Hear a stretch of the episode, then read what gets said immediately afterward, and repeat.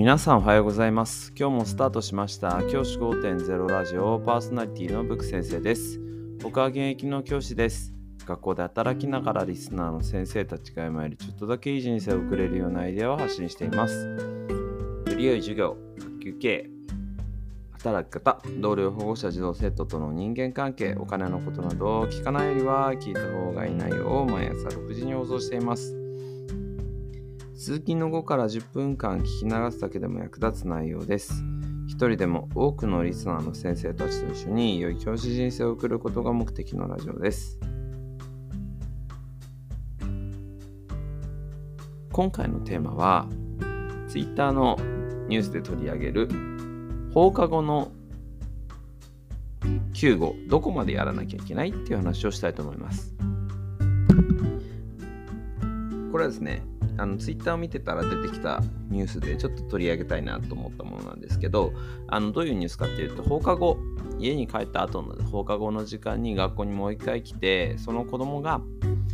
遊具を使って遊んでいたと。でその遊具を使って遊んでいたんだけれどもその中で怪我をしてしまった。その時に養護教諭保健室にいる養護教諭のところに行ったんだけれども放課後の対応はできないということを言われたと。で校長先生も放課後に対してはそういったことは対応してませんということで断ってその後自分たちで自分でですね、あの、救急の病院に連れて行ったというようなことが実際にあったそうなんですね。このニュースに関して僕が考えていることをあの話したいなと思うんですけどまずですね僕はですねこのに関して結論から言うと放課後にたの活動に対して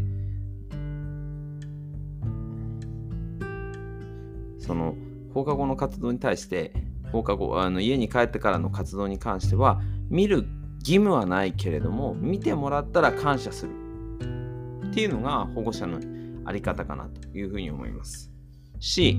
学校としては対応として間違ってなかったというふうに思います。これどういうことかっていうと、僕はですね、基本的に学校にの1回放課後、さようならと言って学校を出た後に関してはもうノータッチにすべきだと思うんですよ。なんでかっていうと学校そこをみんなそれ以上にしちゃうと再現がなくなってしまうからです。僕が実は小学校の頃も僕小学校の時にあのソフトボールをやってたんですね。でそのソフトボールの練習中に放課後1回家に帰って放課後の平日の放課後ですよね学校に来て練習するってことだったんですけどその時に実はすごくあのあの僕打ったバッターをやっていて打ったんですけどあのサードを守ってたこのグローブに引っかかって飛び上がって飛んだんですよね。そして膝から落ちて膝がですね怪我をしたってことがあったんですよ。ただその時にあの学校の先生たちは来てくれてあの応急処置をしてくれたんですけどその後に僕の母がですねあの本当にすいませんでしたと。放課後の時間なのにもかかわらず対応してくださってありがとうございましたって言ってたんですよね。僕ね、これが正しいやり方かなって思うんですよ。もちろん、対応するかどうかも自由だったと思います。そこで僕が、あのー、自力でね、例えばそこに保護者もいたので、その保護者の方に連れてってもらって病院に行くっていうこともできたと思いますし、それもありだと思ったんです。要は、学校にそれを求めることは違うんじゃないかなって思うんです。学校がやってくれたらありがたいって思うだろうし学校の先生としてもやってあげたいって思いがあることも正しいことだと思うんです。ただやってあげないことに関して文句を言うっていうのはちょっと違うのかなっていうふうに思うんですよね、うん、あくまでそれはボランティア精神の一環であって、まあ、サービスの一環であってそれが当たり前になってはいけないと僕は思いました。で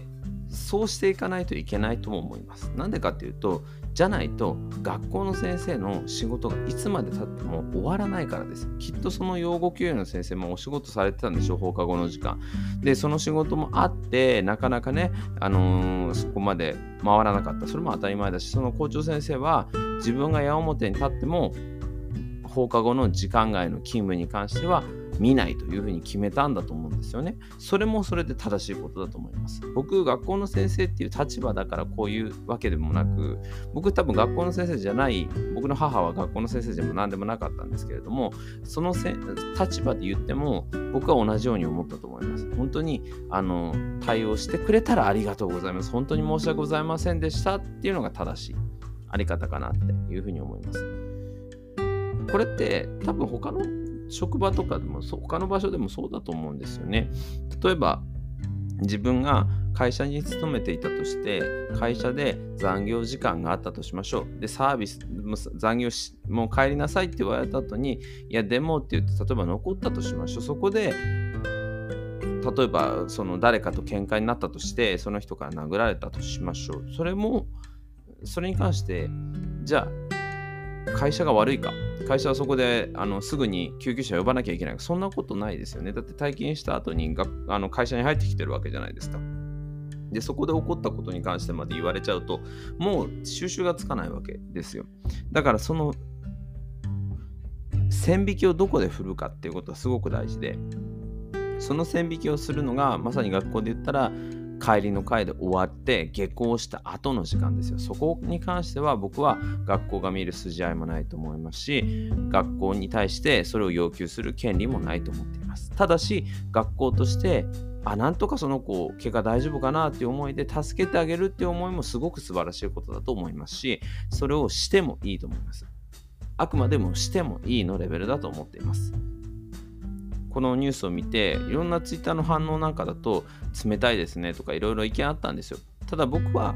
あの冷たいとも思いませんし極端とも思いません。やるべきことをやっている。業務としてやってるんだなというふうに思いました。ただしまあこういったね批判もあるということ批判をする人もいるんだなということを知っておいた上でボランティアでやっといた方がいいかなと思ってやることも大事だと思います。ある意味、偽善としてやることも大事なことかなとも思いました。先生方はどのようにお考えでしょうか？じゃあ今日はこの辺で起立で着席。さよならまた明日。